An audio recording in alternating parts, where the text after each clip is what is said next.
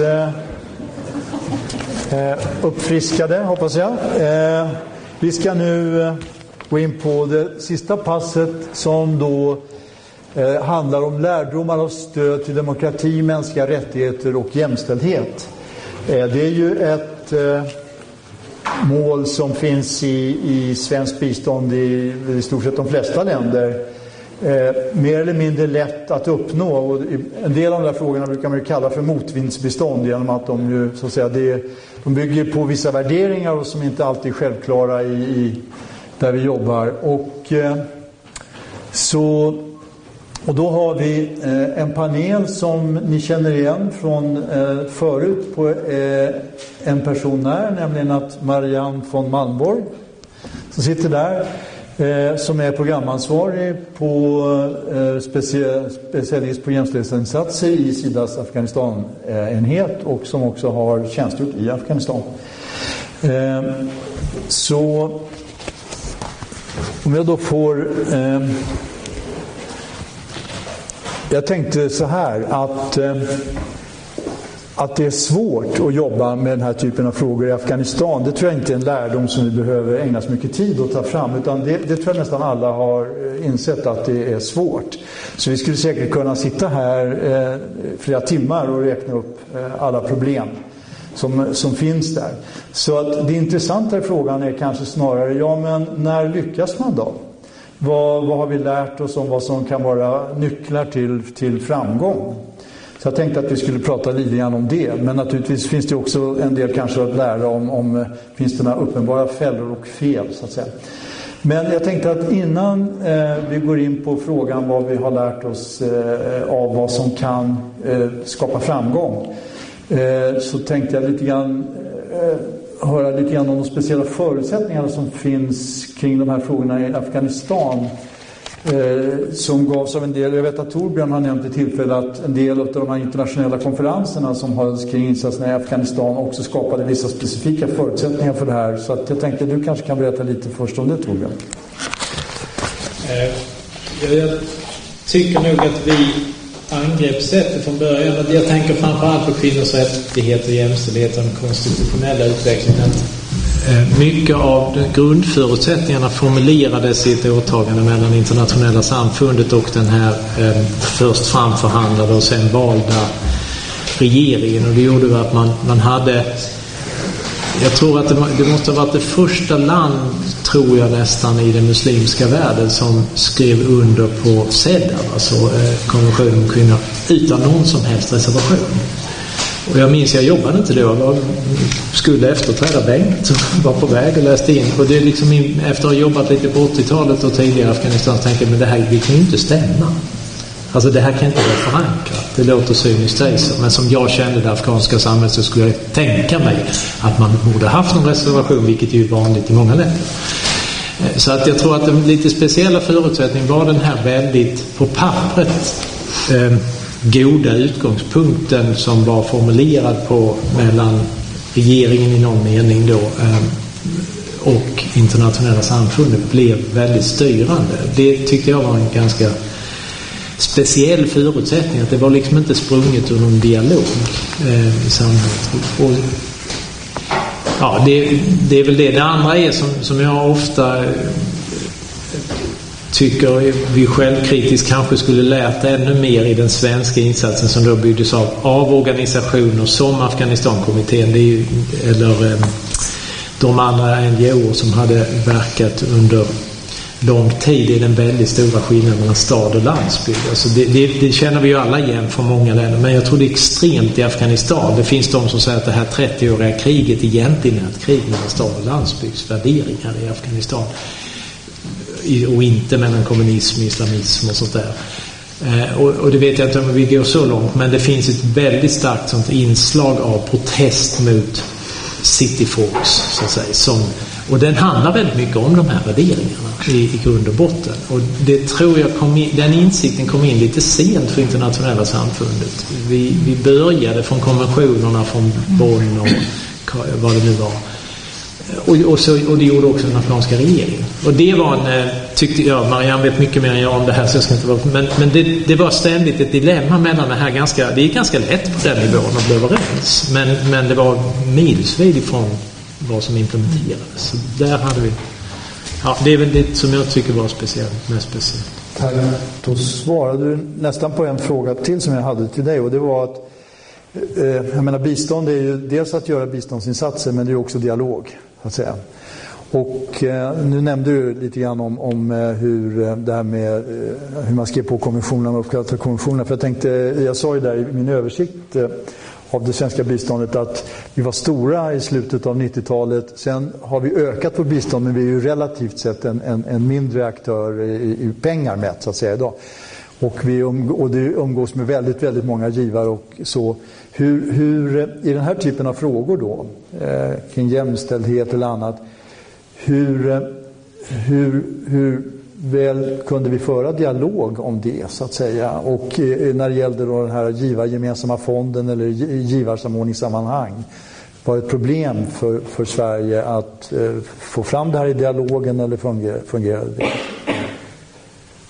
Mm det var lite tungt. Uh, I ERTF minns jag att vi slogs hårt i många år. Jag tror, tror man kan hela historien om att få in det här som ett kriterium och så för, mm. för uppföljning mot andra givare då, uh, som gav andra saker större vikt. Det är en rätt vanlig situation som man känner igen som svensk liksom, fattigdomsdiplomat. Att, att det där brukar vara vi som slåss och danskarna och holländarna till.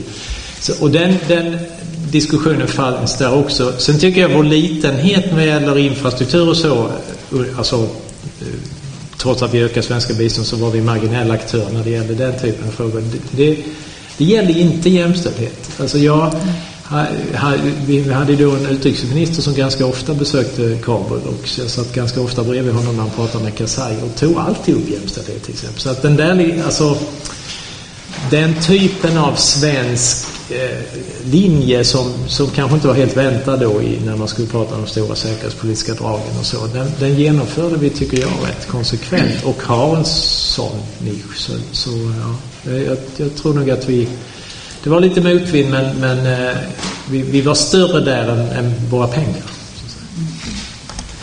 Eh, Marianne, om vi, om vi då går till den här frågan. Eh, eh, vad, vad, har vi lärt oss av vad som kan vara nycklar till framgång? Eh, och om vi då tittar på, du har ju då jobbat med, med jämställdhet vilket ju eh, är ju en bit egentligen av rättigheterna så att säga och eh, kvinnors och flickors rättigheter har väl praktiken handlat väldigt mycket om. Eh, men innan vi går in då kanske på lärdomar kanske vi först du kan säga lite grann om vad, vad är det för typ av bistånd vi har ägnat oss åt där och genom vilka och sen kanske vi kan ta oss till nästa fråga. Mm, absolut, och jag vill också bara hålla med det som Torbjörn sa, eh, sa här inledningsvis att eh, det är enormt positivt att vi har åtaganden från, från afghanska regeringen, både CEDAW men också att man har tagit fram nationella handlingsplaner för för, eh, för eh, jämställdhet och, eh, och lagar som ska skydda eh, kvinnor och flickor från våld och så vidare. Och nu senast så tog man fram en 1325-handlingsplan. Så, att, eh, så, så, så det finns ett momentum som man kan eh, fortsätta jobba på. Och det, och det är jätteviktigt. Så nu är liksom implementeringen det som är som är utmaningen. Och vi har, jag tycker också, vi har absolut haft en röst som Sverige. Vi har inte kompromissat. Vi har inte varit störst pengarna men vi har verkligen eh, alltid eh, vi, vi, har alltid drivit den här frågan och vi gör det nu inför Bryssel och Warszawa. Och vi har gjort det innan, som vi sa, i Tokyo och, och sådär. Så att, eh, och ERTF är fortfarande absolut ett eh, eh pågående arbete Men där det finns jättestor potential, inte minst för att kanske 50 procent av biståndsmedel ska kanaliseras genom den här mekanismen. Eh, men eh, jag får ta mer gå mot marken, eller vad man ska säga. Det, vad är det så att säga, som ja. typ insatser vi har eh, Absolut, och jag håller med. Det är absolut en motvindsfråga att jobba med jämställdhet i Afghanistan, men vi har lyckats göra mycket och vi gör mycket idag. Vi har jämställdhet som ett eh, fokus i alla de insatser och områden som vi jobbar med idag. Det finns två områden som faktiskt stadigt eh, går eh, framåt i Afghanistan och det är ju eh, som vi jobbar inom också, det är inom utbildning med ökat antal flickor varje år på grund av särskilda satsningar för, för kvinnliga lärare och kvalitet och så vidare. Och sen är det ju mödrahälsa. Trots att det fortfarande är jättefarligt att föda barn i Afghanistan så är det faktiskt ett område där man ser en stadig trend liksom, där mödradödlighet går neråt. Och där har ju Sverige tagit en ganska eh, unik roll egentligen. Vi jobbar med en motvindsfråga i motvindsfrågan egentligen. Eh, och att jobba med SRHR, eh, sexuell reproduktiv hälsa och rättigheter. Och hur man kan lyckas med det i ett samhälle som Afghanistan, det kommer vi få se ett exempel på.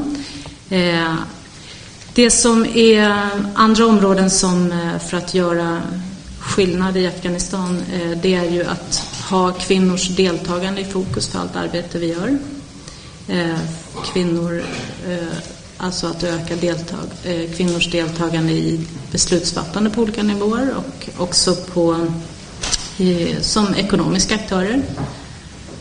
Så det finns ju insatser där man ökar till exempel kvinnor i alla de byråden som finns eh, etablerade över hela Afghanistan på lokal nivå. Men sen är det också naturligtvis deltagande i nationella val både som kandidater och som, eller, ja, och som eh, väljare då såklart. Och sen som förhoppningsvis så kommer också kvinnor delta i kommande fredssamtal och så vidare.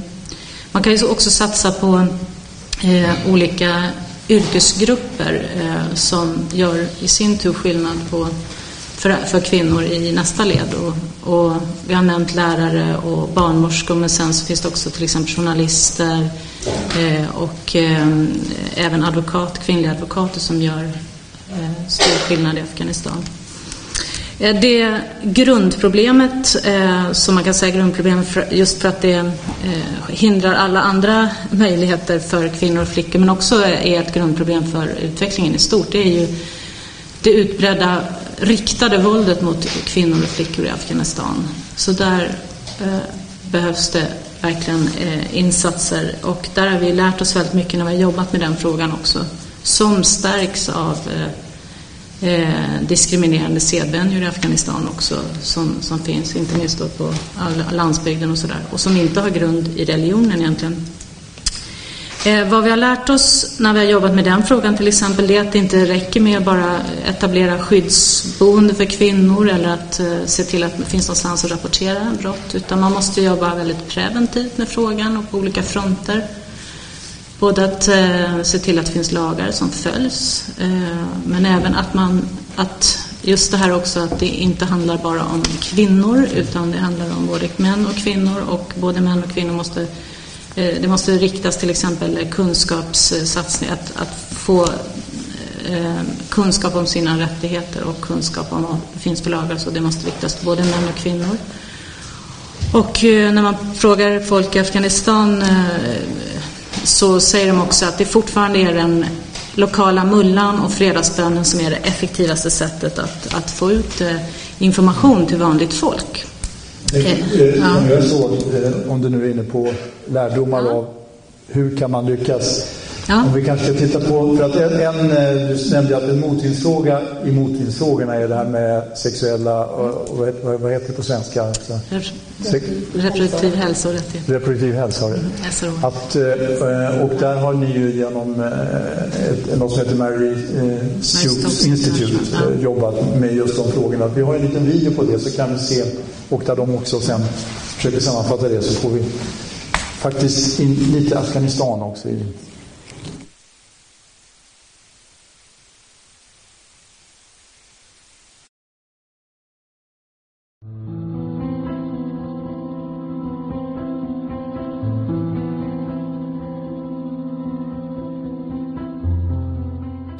Bismillahirrahmanirrahim.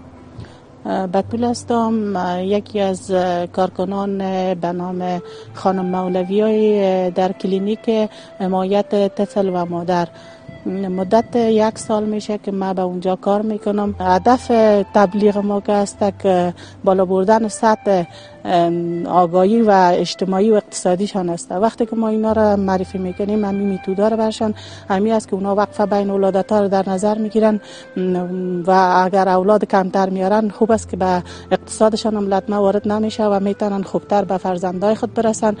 جلسات را که ما به خانمات تشکیل میتیم از مناطق مختلف هستن به خاطر از که تمام اقشار جامعه از این میتودا با خبر باشن و در یک ماه هشت جلسه تشکیل میتیم و در هشت جلسه دوازده نفر باید در اونجا شرکت داشته باشند و بیشتر خانمایی هستند که از سن 18 به تا سن 40 ساله.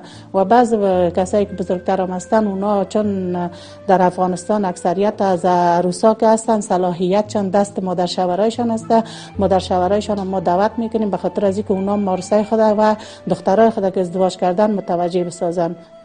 بعض وقتایی که ما در جلسات خود بر خانم تبلیغ داشتیم وقتی که خانم رفتن به خانه هایشان شوهرانشان مشکلات ایجاد کردن بر خانمایشان و دوباره آمدن به ما مراجعه کردن که شما چی گپایی رو بر خانمای ما گفتین و یا چی حرفایی رو بر زنای ما زدین که زنای ما آمده میگن که ما دیگه فرزند نمی‌خوایم و شما می‌خواین که ما رقیم بسازین یعنی ما رو بی فرزند بسازین ما حرف شما رو قبول نداریم. بعض مولای صاحبایی که در اینجا هستن تدریس دارن با چند مولوی دیگه در میان گذاشتیم.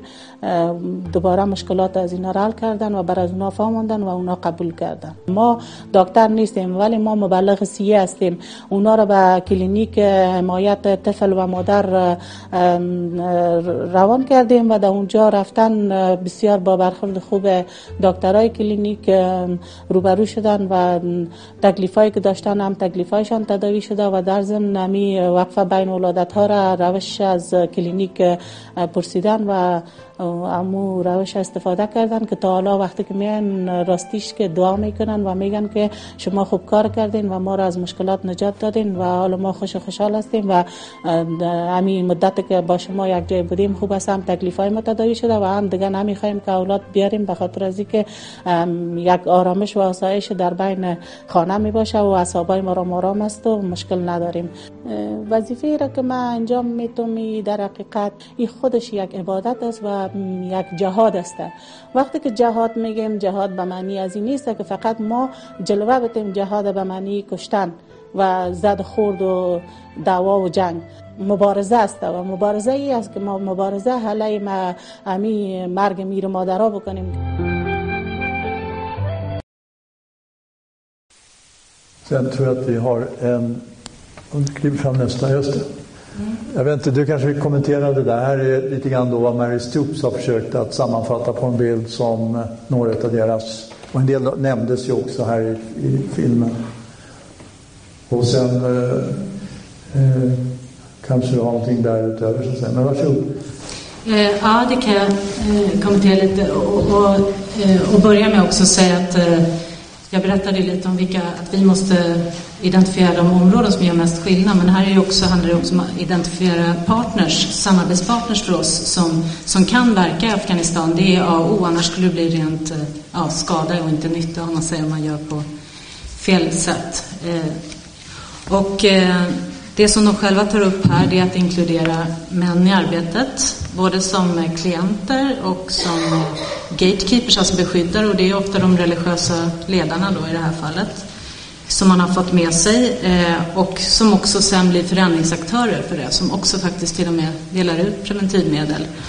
Och eh, de har också identifierat, som det nämndes i filmen här, andra eh, aktörer som också kan göra skillnad och det är ju, eh, ja, som nämndes här, eh, svärmödrar men man har också använt eh, mullors fruar och så vidare.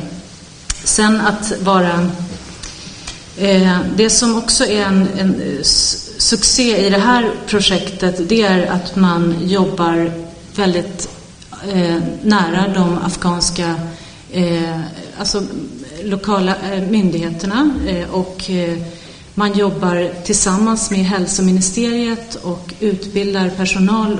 Man jobbar via hälsoministeriets personal och utbildar hälsoministeriets personal så att man hela tiden stärker kapaciteten i, eh, i Afghanistan eh, och inte gör någonting eh, parallellt och så vidare. Och det är väl där jag pratar om också Mutual Reinforcing Circle att man också jobbar med advocacy, man jobbar med att öka acceptansen för sådana här frågor i samhället och att Eh, påverka eh, att det finns utveckla policies inom området. Så att det, man jobbar på väldigt många eh, olika fronter och eh, naturligtvis sätter liksom rätt. Eh, det som är väldigt viktigt med, med eh, exempel då som MSI det är att de ses som en afghansk aktör, precis som också kanske SAK, att att man har afghaner som eh, arbetar inom organisationen och de kan prata, de kan presentera det här på, paketera det på ett sätt som, som går hem och det får aldrig,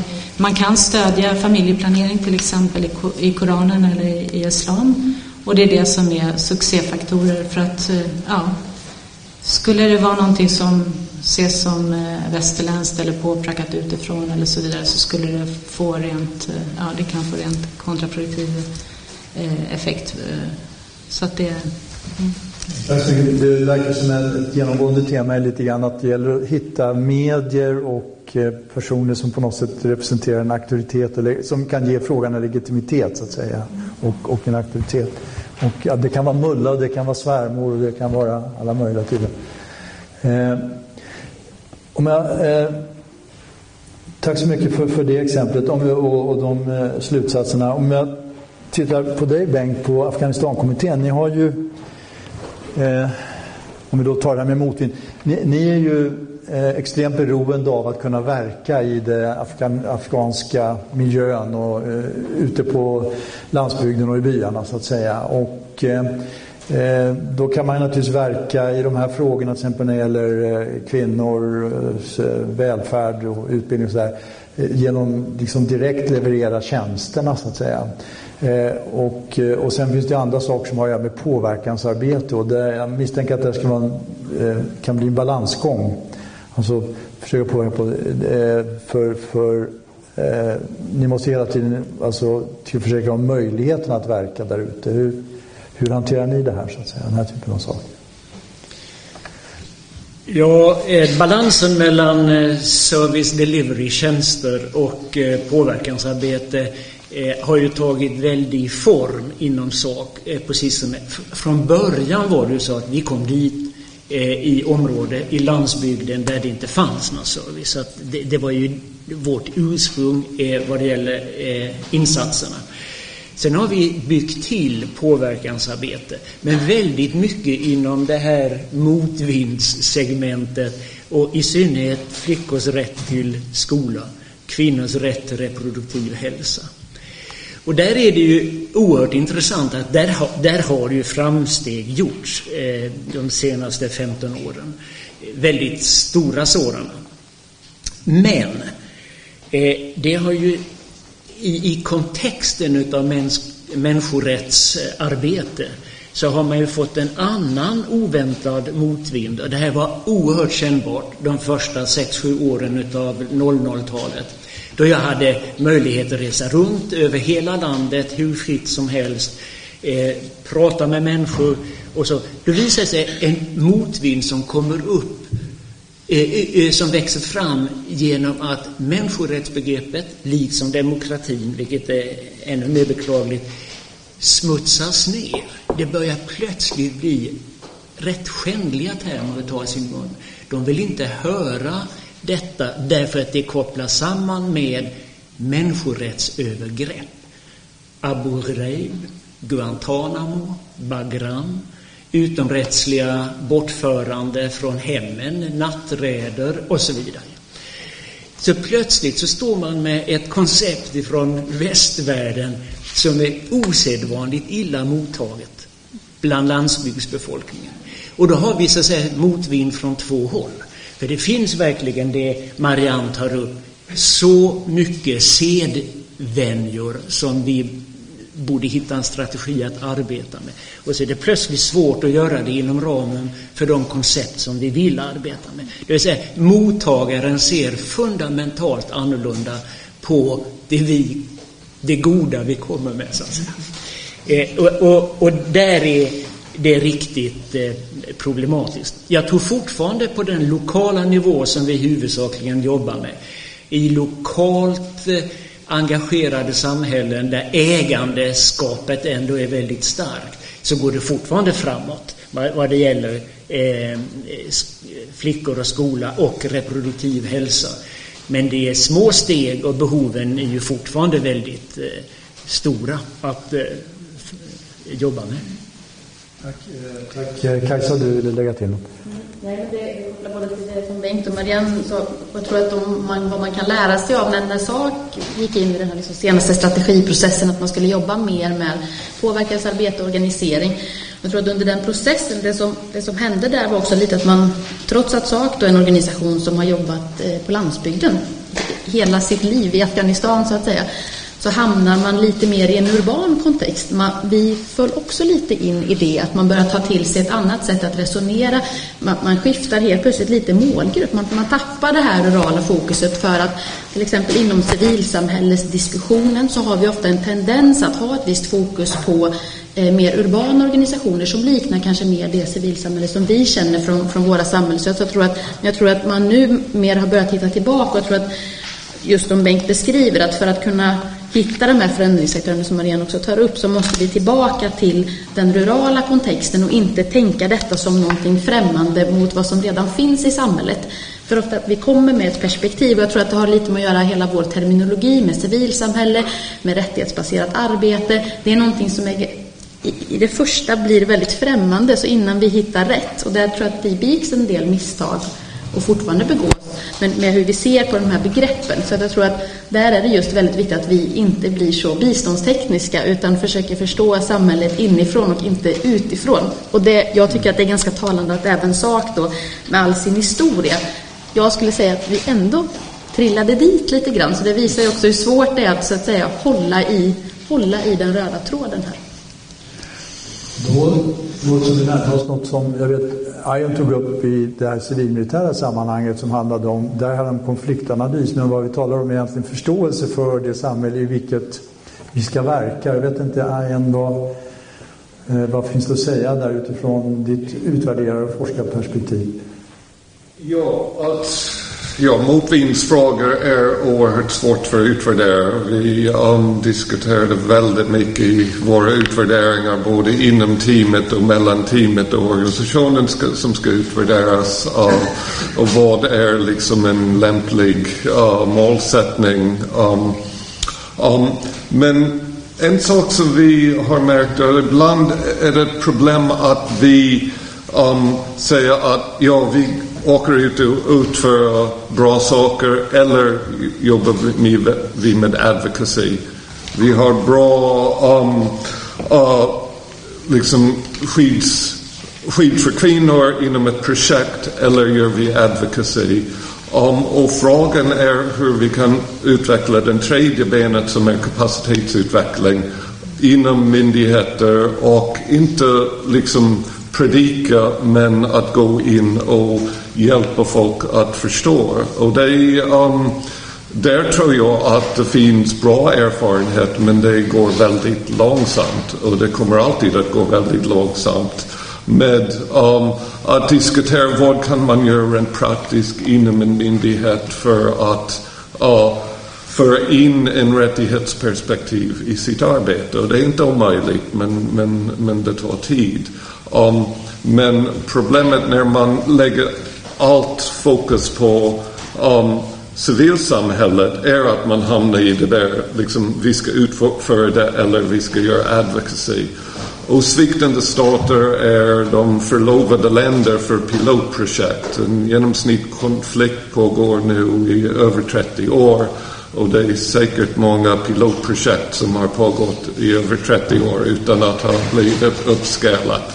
Um, och, och, där måste vi um, fundera mycket mer på förändringsteori och vad vi kan ta för lärdom av de pilotprojekt och inte bara säga att vi ska göra advocacy för att staten ska göra det eftersom där blir motvinden allt starkare mot uh, uh, biståndets insatser, inte bara i Afghanistan men icke-sviktande stater som Kenya, Turkiet, det blir allt svårare att ta MR-frågor i många länder. Så den typen av så säga, förändringsanalys är ett viktigt element då i, i... Ja, och man måste tänka på vad, vad betyder MR-frågor inom uh, bredare myndighet än de jobbar med, de man jobbar med i en liten projekt. Och, det, det, uh, och hur kan man liksom bevara de kvalitet som finns i Marie Scopes till exempel när man jobbar med det på en bredare skala. Um, och där, uh, jag tror att inom svensk bistånd man försöker mycket mer än, än i andra länder. Man liksom ger upp väldigt ofta. Uh, vi, vi hittar många uh, organisationer som säger att ja, ja, ja, vi vet att USAID säger att de, man, vi ska jobba med det, men de tar det inte på allvar. Att svensk bistånd tar det på allvar är unikt och viktigt, men, um, men uh, vi har inte hittat bra sätt att göra det. Vi gör den litteraturstudien över utvärderingar som har jobbat, sysslat med kapacitetsutveckling för ett par år sedan. Um, och, och, vi försökte hitta utvärderingar som tog upp uh, hur man stärker kapacitet från en MR-perspektiv och från en jämställdhetsperspektiv. Och vi hittade nästan ingenting. Uh, vi vet inte hur vi ska jobba med det. Ja, det är intressant. Eh, och så det, det, du nämnde att jobba med myndigheter, alltså kapacitet i myndigheter. I det här fallet tänkte du då i, Eh, på afghanska myndigheter. Men får jag då ställa en annan fråga? För att om vi då, alltså vad som är uppenbart är att, att för att driva den här typen av frågor krävs det en förståelse av det sammanhang i vilket de ska göras. Eh, exemplen som du gav Marianne Mary Stoops handlar ju om eh, att man ändå har någon idé om att i det här samhället är det det och det som är tabu och det och det som är en auktoritet och, och så vidare. Så man har gjort någon sån form av... Men det, eh, det svenska biståndet hittills har varit på 5,4 miljarder. Och vi har varit där i, eh, om vi nu räknar från 2002 då, sen har i, i 12, eh, ja vad blir det? Eh, uppe i eh, 14 år nu. Och sen ska vi vara 10 år till och, eh, om, om talibanerna tillåter och med 8,5 eh, miljard. Eh, så det är ju en gigantisk satsning och då är frågan, om man tittar på kapacitet i myndigheter, hur mycket har vi och vad borde vi kanske göra när det gäller eh, vår egen kapacitet att, att befinna oss i den kontexten, att förstå den kontexten. Och, och jag vet inte vem som kan svara på något sånt och det är antagligen lite olika svar. Eh, men om man tittar utifrån eh, då säga, de offentliga myndigheternas sida, Torbjörn. Eh, jag vill inte påstå att du är ansvarig för det här, men, men du kanske i alla fall har sett något. Ja, det är kontexten på olika sätt. Men det är väl en sak ska man väl erkänna. Det är att vi har eh, på den offentliga sidan både Sida och UD och, och eh, Folke Bernadotte och andra som, som är aktiva här. Det är fortfarande svårt att bygga en kontinuerlig kapacitet. Alltså ett problem med Afghanistan, för att ta ett väldigt konkret byråkratexempel på detta, är ju att vi aldrig har kunnat för en bemanning som är så långsiktig så vi har kunnat så att säga, delegera genomförandet mer permanent till, till fältet som vi gör på, i, i mer stabila länder. Och det där tror jag är en eh, fortsatt utmaning för, för svenskt bistånd att, att prioritera ännu högre eh, den här typen av kontexter som ju många pekar på är den där de flesta fattiga människor kommer att leva. Om.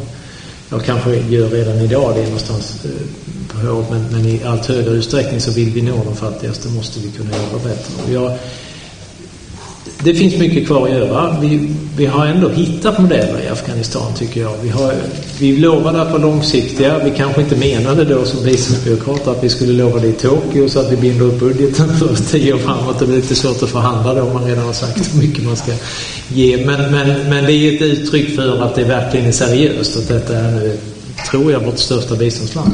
Ett av dem och har varit i flera år.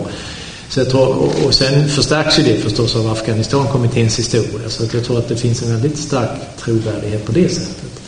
Men ja, vad ska jag säga? Det, det, är, en, det är en väldigt stor utmaning att jobba i den här typen av miljöer fortsatt för, för svenska myndigheter och, och kanske NGO också. Jag vet inte om, om civilsamhället man inte kunde kräva, nu, man kan väl, jag vet inte om det är någon här man kan provocera med det, men att de stora svenska ramorganisationerna kanske också borde ha ett ännu starkare fokus på den här typen av kontexter. Här har vi varit lyckligt lottade som har haft Afghanistankommittén. Så det finns en svensk resursbas, men, men generellt sett så flockas gärna de stora svenska civilsamhällesorganisationerna också i, i Nairobi, Dar es Salaam och på sådana ställen som är lite lättare.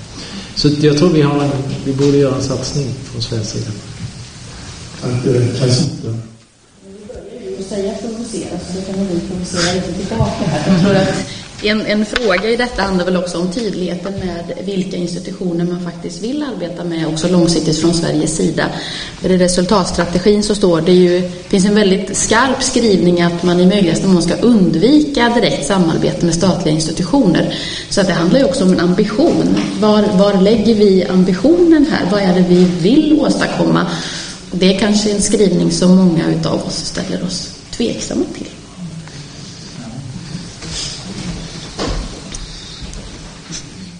Står, det står alltså att...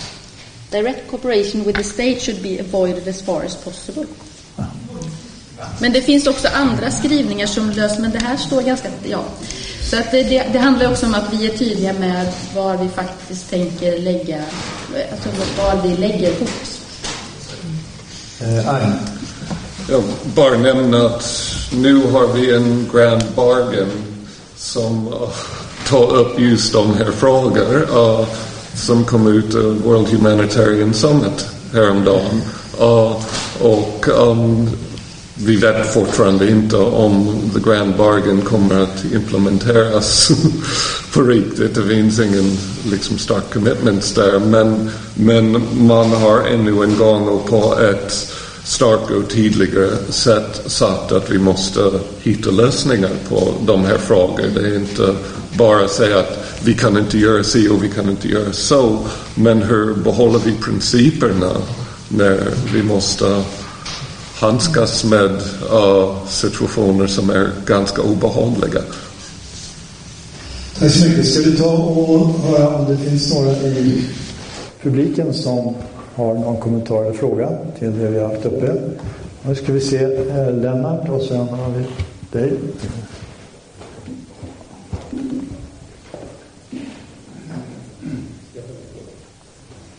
det stereo? Ja. Tack. Ja, första gången jag pratar i två mikrofoner. Um, uh, jo, jag ville fortsätta lite med de tre K'na. Kompetens, kapacitet och kontinuitet. Eh, det hänger ju ihop och det handlar om institutionell eh, djup och eh, tillräcklig bredd för att eh, driva biståndet.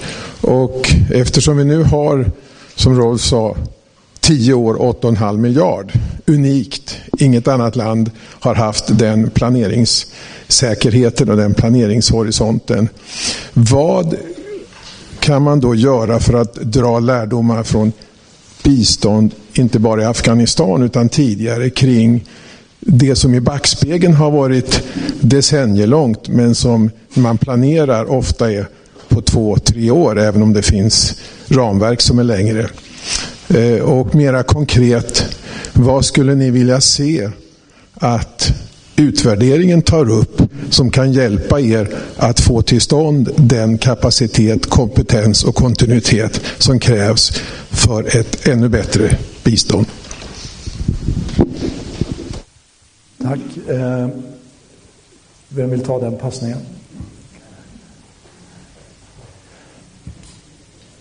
Medan ni funderar på det så låter jag Bo Elding ställa sin fråga så får...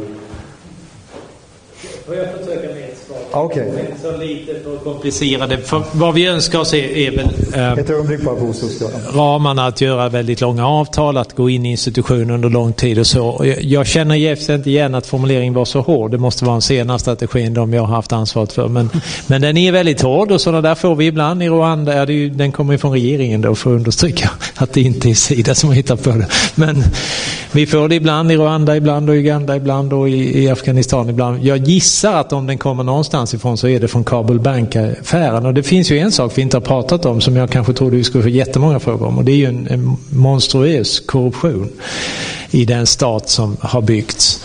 Eh, som förmodligen, skulle jag tro, är, är bakgrunden till den där formuleringen. Därför att Kabul Bank-affären är ju en av de större biståndsskandalerna. Jag hinner inte gå in på den i detalj, men det var ju egentligen systematiskt sett att bara skicka biståndspengar till Eh, Dubai olika byggprojekt där. Eh, så att då, då var, det var ett lågvattenmärke i samarbete med staterna. Och det är väl det som är eh, kruxet. Att vi har nog egentligen som om jag nu tar myndighetsperspektivet först så får väl de, de mer implementerande kanske fundera på vad, vad, vad de skulle behöva. Men jag skulle, som, som biståndsmyndighet så har vi egentligen alla förutsättningar. Långsiktiga åtaganden, långsiktig strategi och möjligheter att göra det. Så att det finns inget så att säga, i, i besluten där som skulle förändra. Det är vår förmåga att bemanna och, och så framöver. Men, men det stora kruxet har ju varit att hitta de där institutionella samarbetena som inte är faller offer för korruption. Vi har ju haft nu Kabul Bank, vi har själva en, jag tror inte den har drabbat oss, om man uttrycker sig som någon slags bärnare av skattebetalare eh, skattebetalares intressen och så ännu men även inom utbildningssektorn har ju uppdagats en betydande jättestor korruption med, med shadow schools och sånt där som som förstås handlar om miljontals kronor som, som eh, potentiellt har försvunnit och så. Så det är väl vårt största dilemma egentligen i långsiktigt institutionsbyggande. Så det, ja, det är svaret. Ja, så det är något direkt som vi skulle behöva av styrning från vår regering. Eh, det kan inte jag komma på nu. Eh, tack, då ska vi se. Bo. Det heter jag och eh, jag var platschef för Svenska Afghanistankommittén under 90-91 så det är väl preskriberat vid det här laget. Jag har dessutom jobbat eh, med Balkan under 12 års tid så jag har flera failed states på agendan och därför skulle jag vilja ställa en liten vidare fråga. Ehm, det är väl kanske ett faktum idag att det finns länder typ Kina och Vietnam som lyckas väldigt bra ekonomiskt utan att bry sig särskilt mycket om vare sig demokrati, mänskliga rättigheter eller jämställdhet. I varje fall så eh, är det väl vissa länder där de bildar ett mönster och där de gör motståndet hos mottagarna, regeringarna, mot att ta lärdom när det gäller demokrati, mänskliga rättigheter och jämställdhet lite större därför att de pekar på Kina och säger ja, det går ju ändå, varför ska ni hålla på och tjata om det här? Jag vet inte, jag skulle vilja alltså ställa frågan när det gäller Afghanistan, har ni märkt en ytterligare motvind när det gäller de här mjuka, svåra motvindsfrågorna i Afghanistan med anledning av den här omvärlden som i det här fallet representeras av Kina och Vietnam? Vem skulle vilja svara på det? Bengt? Ja. På den direkta frågan om vi har märkt det måste jag säga att jag är osäker på svaret. Eh, det, det, är i alla fall ingenting som har varit kännbart inom Svenska Afghanistankommitténs verksamhet. Men det där kan ju mycket väl äga rum på statsapparatsnivå utan att det behöver trickla sig ner till vår verksamhet. För vi befinner oss ju ändå med väldigt få undantag i landsbygden. I byar där vi arbetar med lokalbefolkningen och de lokala råden. Och innan en statsbärande idé har hamnat där nere så går det lång tid i Afghanistan. Kajsa, du vill också Kajsa, du vill lägga till någonting? Det, det, är en bit ifrån frågan, men jag tror ändå att det är ett viktigt perspektiv. Att, eh, där ute, där till exempel där sak rör sig och där jag rörde mig nu för att göra de här intervjuerna som jag gjorde till den senaste studien, precis som Bengt sa. Eh, det är långt ifrån dialogen med Kina och Vietnam, men däremot så tror jag att det finns ett ifrågasättande, ett växande ifrågasättande av vilka mänskliga rättigheter till exempel som ställs i fokus. För eh, så här långt i debatten här så har vi fokuserat ganska mycket på immateriella rättigheter. Vi har inte fokuserat så mycket på de materiella rättigheterna, ekonomisk försörjning som en rättighetsfråga. Eh, och jag tror att det finns ett, eh, om man ser på den situation som Afghanistan befinner sig i nu, det som människor känner mest oro inför, är till lika stor del ekonomin som säkerhetsläget. Så att här tror jag också att vi behöver en kritisk diskussion kring vilka rättigheter, vilka mänskliga rättigheter är det vi har lagt fokus på. Och där tror jag att landsbygdsbefolkningen kan gå till sina fält och sina getter och sina kossor och behöver inte eh, andra länders exempel, utan det finns en kritik där vad, vad fokus har lagt på. Jag tror att också en självkritik, till exempel inom SAK och andra organisationer, att man inte har jobbat tillräckligt mycket med ekonomiska rättigheter, vilket ju också, eh, om man ser på situationen nu, bidrar väldigt starkt till en instabilitet i, i landet. Inte minst den trupptillbakadragandet när det här blev ännu värre, så att säga, när väldigt många arbetstillfällen försvann. Och det, om jag har läst rätt i de papper jag tittat i så speglas det här lite grann i att det som har blivit bättre är utbudet av offentliga tjänster i vissa avseenden, åtminstone på en del ställen i Afghanistan när det gäller hälsovård och annat, medan däremot eh, sånt som har att göra med inkomstfattigdom och annat har inte hänt lika mycket så att säga. Det är väl lite grann det du säger där. Eh, ytterligare någon? Eh, varsågod, du där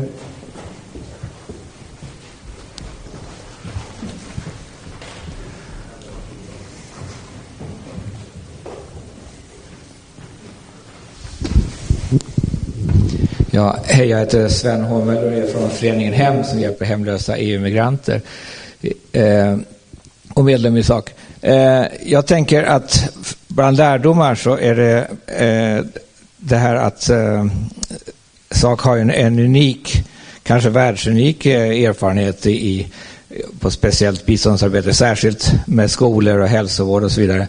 Och jag skulle vilja att, att den kunskapen och erfarenheten kom till godo på andra områden, kanske andra länder. Och jag tänker, först har jag tänkt länge på, på Rumänien, romerna i Rumänien som är ju i en situation, bor ute i byar på landsbygden i, i total fattigdom, ingen hälsovård och ingen skolgång och så vidare. Eh, där finns något sätt att överföra den här kunskapen från sak till, till Europas fattigaste.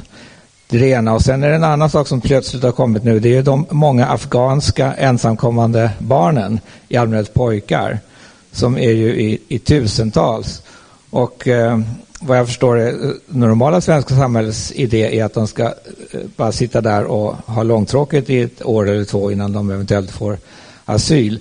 Men eh, under den tiden bryts deras psyke ner. Skulle inte SAK kunna gå in och eh, eh, eh, se till att de får någon, någon vettig sysselsättning och utbildning och så vidare.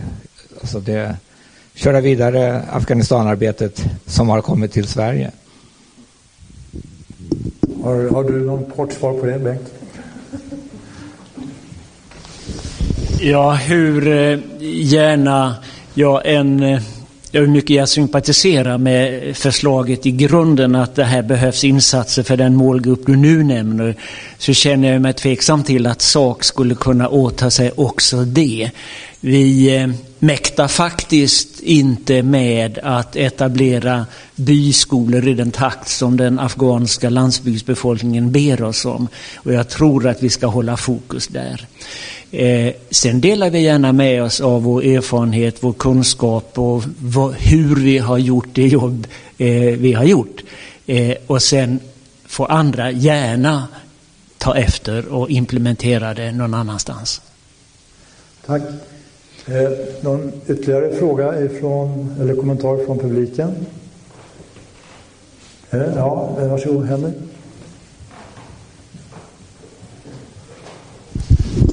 Tack. Jag tänkte komma tillbaka till det här med lärdomar från jämställdhetsarbetet i Afghanistan. Eh, Marianne nämnde dels då att i alla insatser har man jämställdhetsperspektiv. Och så har vi sett exempel på ett riktat insats mot kvinnor. Så min fråga är, Marianne eller Ian, eh, när ni tittar på uppföljningar, vad har ni för bevis för att jämställdhetsperspektivet verkligen slår igenom i praktiken? Det är min erfarenhet från andra länder, typ Kambodja exempelvis, att det finns mycket stora fina ord, mycket intentioner. Men när det kommer till verkligen vad som har gjorts så är det betydligt svagare. Då kan jag tänka mig att Afghanistan har ändå större svårigheter. Ja, Marianne, vill du svara på det? Jag kan börja så får Ian fylla i för uh, Indevelop är de som också har gett oss mycket rekommendationer om hur vi ska stärka vårt jämställdhetsarbete. Jag kan hålla med. Alltså, jag tror att vi, men som också Ian sa, vi är nog ändå bäst i klassen fast vi har väldigt mycket att lära. Att vi ändå försöker hitta den här balansen mellan att, eh, att, att eh, titta, alltså hänga upp, eh, att hitta balans mellan mer kortsiktiga resultat. Man kanske eh, mäter antal utbildade kvinnor men sen också försöka hänga upp det på eh, att man mäter mer effekter eh, längre fram. Hur kan de verka och vad får det för effekter på Eh, så, men eh, och, och, vi har till exempel tagit, vi kan ta exempel, ett, ett exempel som vägprojektet som fick mycket eh, kritik att det inte hade ett jämställdhetsperspektiv. Eh, eh, där har vi ju lärt oss, fast det var ju ja, det var sent om sidor, men ändå att vi skulle till exempel göra impact studies och, och ha ett verktyg som man inte bara antog att det hade goda effekter på män och kvinnor och flickor och pojkar. Utan nu har vi faktiskt så att vi kan, vi skulle kunna mäta och lära oss kontinuerligt av det. Uh, vår intryck är att um, ja, outputs are good but outcomes are sisådär. uh, och um, jämförande med uh, Kambodja är intressant eftersom där är det också stora problem med att regeringen skriver på vad som helst uh, utan att uh, utföra särskilt mycket. Um, men men uh, en, en fråga är hur vi sen kan jobba med våra partners uh, på lo lokal nivå för att förstå det där outcome-nivån, att förstå vad det betyder och tänka mer konkret i, i de, de termerna. Och det, liksom, Afghanistankommittén det, det har fungerat bra men det andra som är lite längre bort från det svenska biståndet var, var det har varit mycket svårare att uh, föra in den uh, syn på utveckling. Och en, ett, ett, ett, problem, ett problem är att um, många andra organisationer de um, andra givare ställer krav att de ska ha, ha fina aktiviteter och sen påstår att uh, de har uppnått fred på jorden och ingenting mitt emellan. Och där tror jag att uh, det svenska biståndet har fungerat någorlunda bättre och det finns möjligheter att förstärka den aspekten. Tack så mycket. Eh, Lennart? Tack så mycket. Eh, en slutsats eh, för så att säga, utvärderingen från det här mötet måste ju ändå vara att här i Afghanistan har man nu förutsättningarna för ett väldigt långsiktigt eh, samarbete. Och att man därför måste alltså arbeta fram en metodik för hur man bättre ska alltså få en analys, både en analys och en genomförande förmåga att implementera det här över en lång tid. Men jag tycker det återkommer gång på gång. Jag tycker att till exempel Torbjörns svar pekar på, alltså här finns förutsättningarna, ja, men varför och hur ska man hantera de här förutsättningarna. Det gäller ju både så att säga kunskap och, och analysförmåga för vad som händer för att Eh, eh, i Afghanistan. En lärdom som vi har haft med oss hela tiden, alltså att man måste känna till den miljö inom vilken man ska verka. Men det gäller också vår egen kapacitet. Men det är klart, går det inte att få ut någon på mer än ett halvt år eller ett år, ja då måste man ha en strategi för hur man ska hantera det eh, så att man ändå har en kompetens, långsiktig kompetens och kapacitet. Så jag menar, det här är väl en väldigt viktig slutsats som kommer fram väldigt tydligt från den här diskussionen. Tack så mycket. Eh, finns det några ytterligare frågor? Ja, vi har här borta. Du får motionera, Annika. Ja. ja.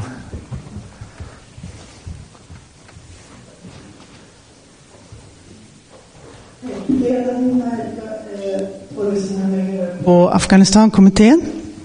Och eh, nu har vi pratat mycket om stadsbyggande som ju är oerhört viktigt. Men det andra minst lika viktiga är ju fredsbyggandet.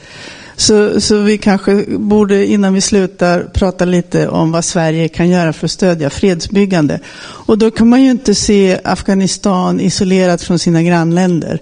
Vi har inte nämnt ett ord om vad som händer regionalt, men det är ju oerhört viktigt. Och det finns, jag håller på just nu och försöker att förstå Eh, de eh, flertalet olika fredsinitiativ som finns, åtminstone som kallas fredsinitiativ i, regionalt. Till exempel ett som heter Hearts of Asia med alla grannländerna plus Indien. Och, och, och, det är oerhört viktigt. Så jag skulle gärna vilja höra en kommentar från panelen om hur Sverige kan stödja fredsbygge i Afghanistan och regionen. Tack. Tack. Eh, vem känner sig manad att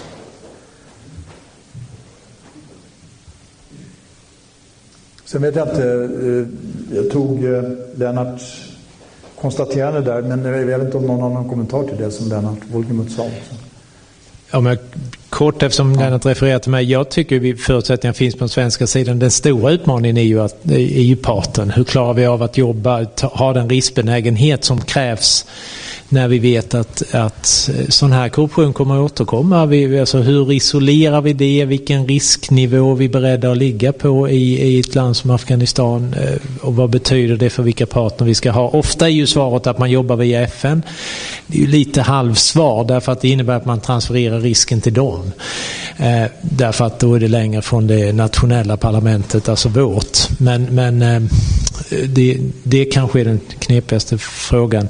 Vi har ju försökt eh, att stödja olika frihetsinitiativ. Jag kan säga under den tid jag var verksam som ambassadör så var det ehm, det, det mesta som gjordes av internationella samfundet avrådde faktiskt ambassaden eh, från att delta i därför att det handlar om eh, i princip om DDR, alltså avväpningsreformer, vilket är ett första och viktigt steg.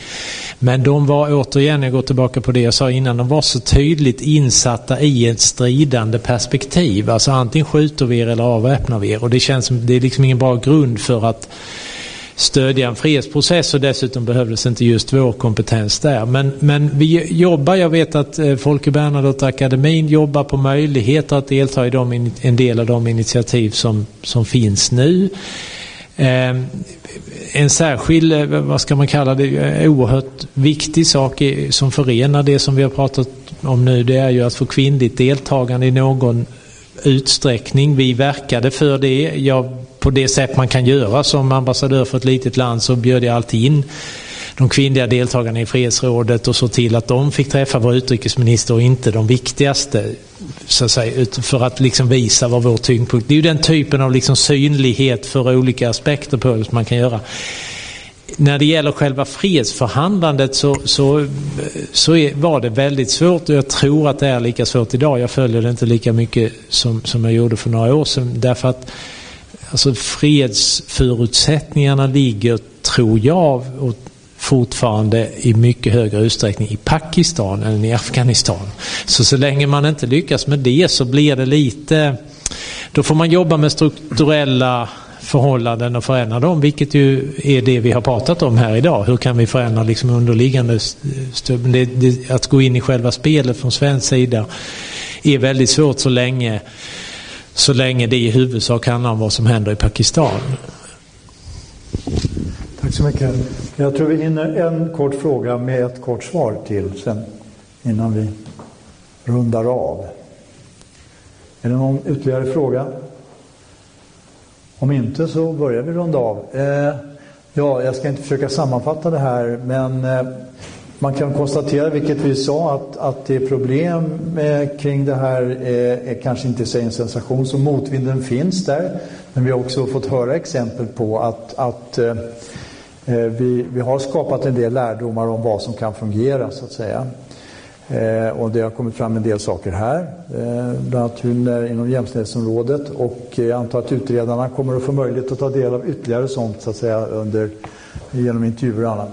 Eh, vi har också, vilket jag tycker var intressant, det som Bengt sa, lärt oss att, att det här med motvinden är, är, det är någonting dynamiskt. Det vill säga, det kan, alltså, no, någonting kan uppstå över tid som ändrar förutsättningarna och att man måste hela tiden vara medveten om att, att eh, att kunna kontextet är inte någonting man lär sig en gång för alla utan det handlar på något sätt om att hela tiden ha en, en känsla för hur utvecklingen ser ut. Och sen har väl både från golvet här och från er kommit ganska tydligt det här att ja, ska vi ha en så här omfattande insats så bör vi också fundera på vilka investeringar vi ska göra i vår egen kapacitet att hantera och förstå den här kontexten. Ja, det var väl några av de saker jag tyckte jag lyssnade på. Då med det så ett stort tack till alla er i panelen och eh,